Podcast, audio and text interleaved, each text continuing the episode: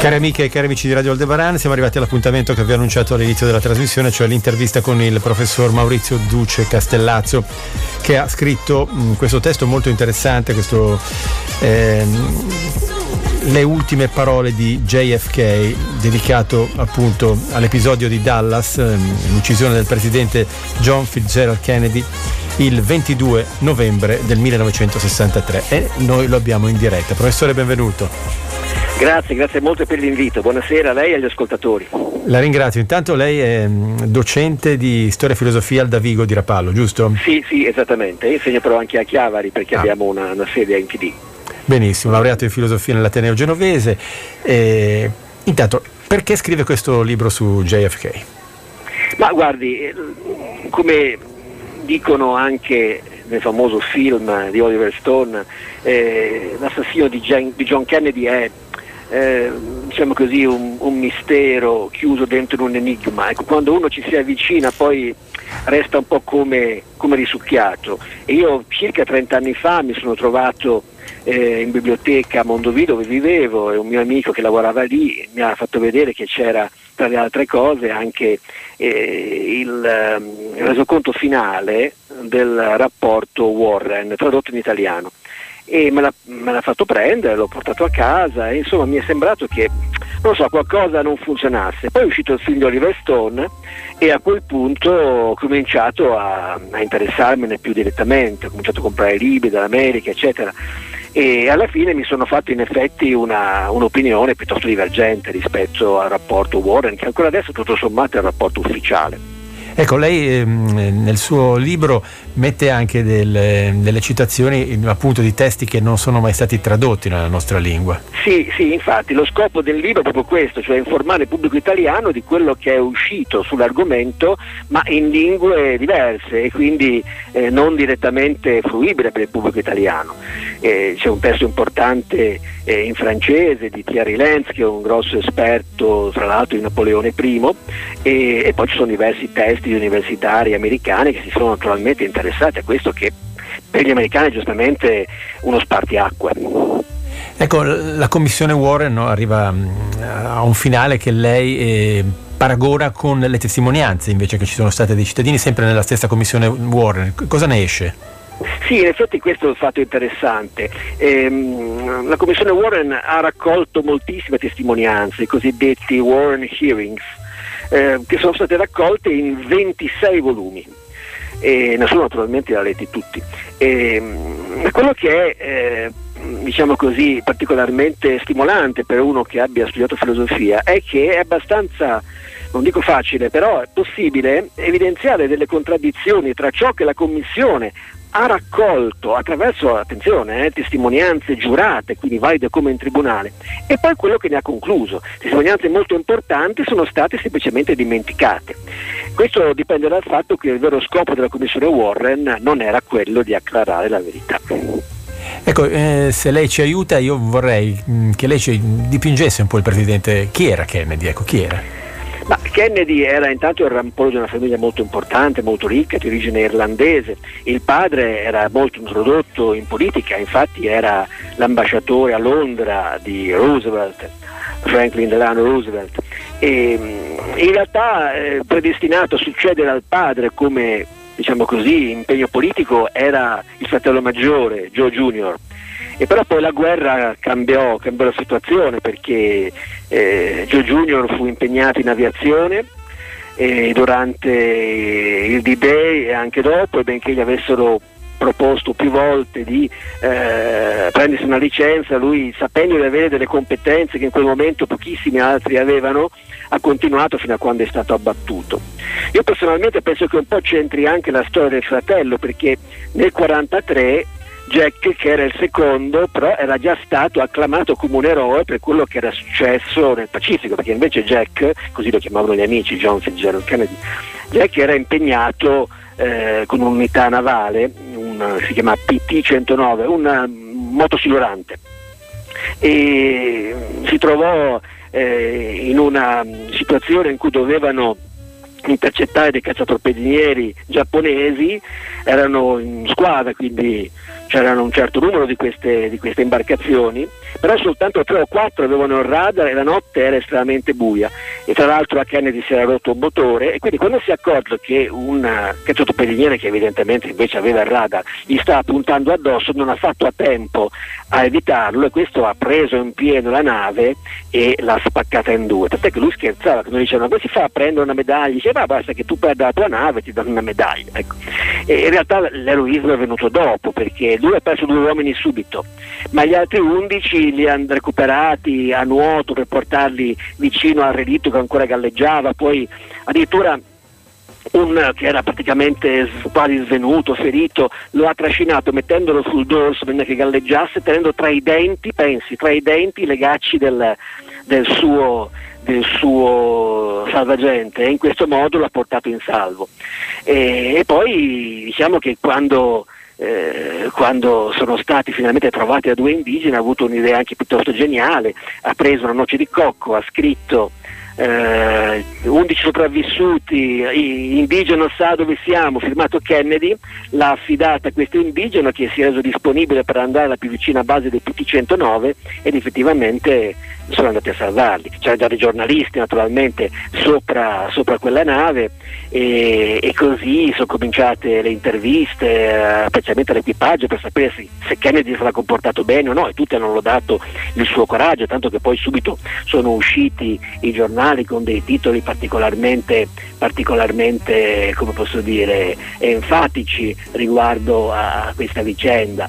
Eh, io mi fermerei un attimo perché l'argomento è veramente molto molto vasto ed è molto interessante. Anzi, volevo chiedere ai nostri ascoltatori se eh, gradiscono fare qualche domanda al professor Castellazzo 338 15 83 448 con un Whatsapp. Ci fermiamo per pochi secondi con una bella canzone e poi torniamo a parlare di questo libro uscito per Vertigo Edizioni, Le ultime parole di JFK di Maurizio Duce Castellazzo, qui su Radio Aldebaran. Siamo in diretta con eh, il professor Maurizio Duce Castellazzo per parlare del suo ultimo lavoro, Le ultime parole di JFK. Eh, professore, volevo chiederle a questo proposito, ci sono sempre state tante piste, tante congetture, qual è la più accreditata attualmente sull'assassinio del Presidente?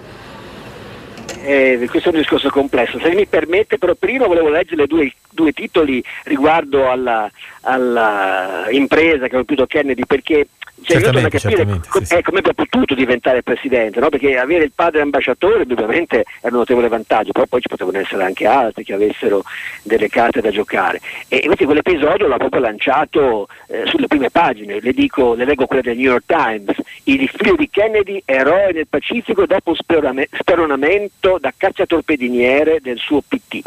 E poi il Boston Globe, naturalmente Kennedy era di Boston, quindi è ancora più enfatico, il figlio di Kennedy salva 10 uomini nel Pacifico, il figlio di Kennedy eroe nel Pacifico. Ecco, da qui è partita la sua, la sua incredibile, incredibile, carriera che eh, lo ha sempre messo, questa forse è anche una delle ragioni, comincia a rispondere alla sua domanda, lo ha sempre messo in una posizione di relativa indipendenza perché lui aveva dei mezzi propri, dal punto di vista finanziario, per dire durante la campagna elettorale presidenziale lui poteva muoversi in aereo, mentre Nixon doveva prendere mezzi più, più, diciamo così, più, più normali, ecco. e quindi arrivava anche spesso più, affaticato ai, vari incontri cui doveva partecipare, cioè che aveva l'aereo personale e, e, naturalmente questa sua particolare fama che eh, lo metteva indubbiamente, indubbiamente in primo piano.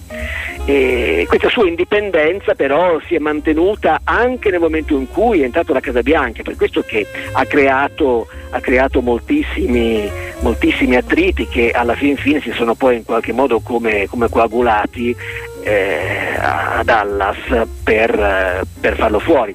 Ma eh, tenga conto che se anche a Dallas non fossero riusciti sicuramente avrebbero pensato a qualcos'altro perché poche settimane prima avevano già provato a Chicago con uno schema analogo che prevedeva cioè una sorta di capo espiatorio sul quale poi far ricadere tutte le colpe.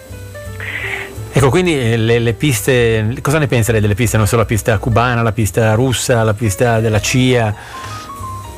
Beh, dunque, sono tutte piste che hanno un valore diverso. Allora, bisognerebbe intanto cominciare col dire che cosa afferma la versione ufficiale. La versione ufficiale, quella che esce appunto dal rapporto Warren, è che eh, in fin dei conti, adesso esagero, Kennedy sia stato vittima di un incidente, nel senso che è proprio combinazione passato là dove c'era un folle sparatore isolato, instabile mentalmente, che sapendo che passava da lì il presidente, per le sue idee di marcata, eh, diciamo così, estremamente di sinistra, ha pensato di, di ucciderlo. Ecco. Questo perché? non perché la commissione Warren fosse diciamo così, una commissione di cui facessero parte eh, persone eh, di, dubbia, di, dubbia, reputazione, al contrario, Al Warren, che era il presidente, era anche il presidente della Corte Suprema, quindi una persona al di sopra di tutti i sospetti. Però eh, lo sappiamo che il presidente Johnson, pochissimo dopo eh, l'assassinio, si rivolse a Warren dicendo che bisognava, con questa ricerca, evitare a tutti i costi una guerra che avrebbe eh, provocato nelle prime ore 40 milioni di morti americani. Ecco, quindi chiaramente è stato indicato a Warren quello che doveva fare, ricostruire l'attentato in modo tale che non si potesse neanche pensare a ipotetici mandanti, roba del genere. Lì Harvey Oswald, che sarà poi accusato dell'omicidio, deve risultare aver agito da solo in maniera che la questione venga chiusa come un incidente di percorso. Questo non perché non volessero capire cosa c'era dietro, ma perché il rischio che venissero poi scatenati, eh, scatenate forze incontrollabili che se la fossero presa con l'Unione Sovietica o con Cuba era elevatissimo. Non dobbiamo dimenticare che appena un anno prima, nel 62, si era andati vicinissimi alla guerra atomica tra Russia e Stati Uniti. Non c'è Unione Sovietica, anzi Stati Uniti, non c'è mai stato nella storia umana un momento in cui si sia arrivati così vicini all'autodistruzione. Quindi ecco, questa è una eh, pista. Certo. Questa è una pista, poi mh, mm, si parla di piste legate anche all'industria militare, alla ecco, mafia. Ecco, queste, queste sì, io direi la pista cubana secondo me non, non è così come posso dire così, accreditata, nel senso che eh, certamente Castro avrebbe avuto delle ragioni per uh, attentare alla vita di Kennedy perché eh, il rovescio era avvenuto, la CIA aveva cercato in vari modi di, eh, di, di eh, diciamo così, detronizzarlo. Però il problema è che secondo me eh, Fidel Castro non aveva gli strumenti per poter arrivare ad attentare alla vita del Presidente degli Stati Uniti in carica. Lì ci volevano necessariamente dei contatti anche a livello di establishment, di servizi segreti, eccetera, che Castro non poteva certamente procurarsi. Quindi secondo me quella è una pista che non ha grande credibilità. La pista sovietica direi lo stesso, perché ormai risolto il problema della crisi dei missili a Cuba con un accordo, con un accordo tutto sommato fair, potremmo dire in inglese, un accordo giusto perché i cubani eh, hanno visto smantellare i loro missili, d'altra parte gli americani hanno smantellato i missili che avevano in Turchia e Kennedy si è impegnato formalmente a non invadere più Cuba, in modo che non ci fossero più ragioni per, per armare l'isola.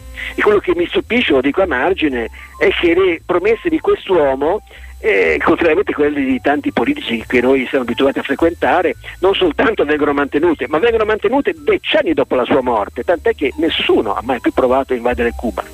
Un'altra promessa famosa che aveva fatto era stata che avrebbe mandato un uomo sulla Luna, gli Stati Uniti avrebbero mandato un uomo sulla Luna e soprattutto avrebbero fatto ritornare illeso, che era la cosa più difficile, entro la fine degli anni 60. Lui è morto nel 63, nel 69 sappiamo che la Luna è stata raggiunta e conquistata. Bene, ci fermiamo per un'altra pausa, poi andiamo a chiudere. Ricordo ancora una volta che questo interessantissimo mh, libro è del professor Maurizio Duce Castellazzo, Le ultime parole di JFK, Vertigo Edizioni. Se volete fare qualche domanda, 338 15 83 448. Sì, guardi, eh, sicuramente eh, bisogna cercare di costruire un quadro complesso in cui, in cui non c'è diciamo così, una sola mano, ma c'è eh, l'incontro di, di, settori che eh, di per sé non dovrebbero nemmeno mai entrare in contatto. Sto parlando dei servizi segreti, in particolare della CIA e della mafia. eh, come si può ipotizzare una collaborazione tra la CIA e la mafia? Perché c'era stato un settore legato eh, al problema di Cuba, eh, chi li aveva visti collaborare, la famosa operazione Mangusta che avrebbe dovuto consentire eh, un nuovo sbarco nell'isola eh, di volontari per cercare di rovesciare Castro, ma Kennedy poi aveva bloccato tutto e quindi da un lato si era creato ulteriore risentimento verso di lui, dall'altro eh, diciamo così, tutte queste persone che eh, erano entrate in contatto eh, potevano a questo punto continuare a collaborare per un obiettivo, un obiettivo più alto. L'input però probabilmente è venuto dalla mafia. Perché? Perché la mafia aveva nel fratello del presidente, Robert Francis Kennedy, aveva un temibilissimo avversario. Lui come ministro della giustizia stava facendo delle indagini molto accurate, stava veramente mettendo, mettendo in difficoltà sia la mafia sia il sindacato dei camionisti che era estremamente corrotto all'epoca. E, mm, noi sappiamo dalla testimonianza di un avvocato, Ragano, o Ragano, che eh, si discusse a livello di boss mafiosi come Santo Trafficante, Carlos Marcello, che cosa poteva succedere se si fosse fatto fuori Robert Kennedy oppure John oppure eventualmente tutti e due. E alla fine loro raggiunsero questa conclusione che purtroppo si è rivelata corretta.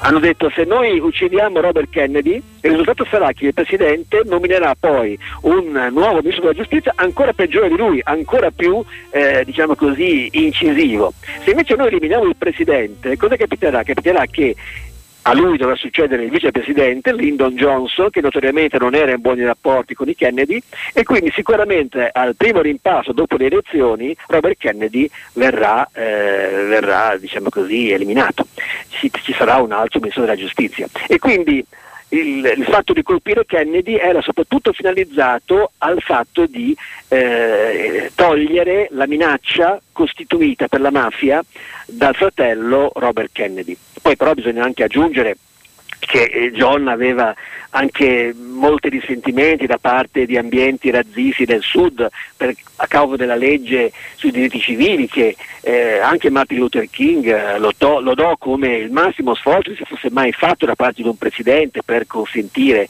anche ai neri di avere piena cittadinanza. Bene, c'è una domanda, vediamo se riusciamo... Sì, volentieri. Ecco, sono proprio un ascoltatore che parlava della pista della mafia, di cui lei sta sì, appunto... Sì raccontando in questo istante. Ecco.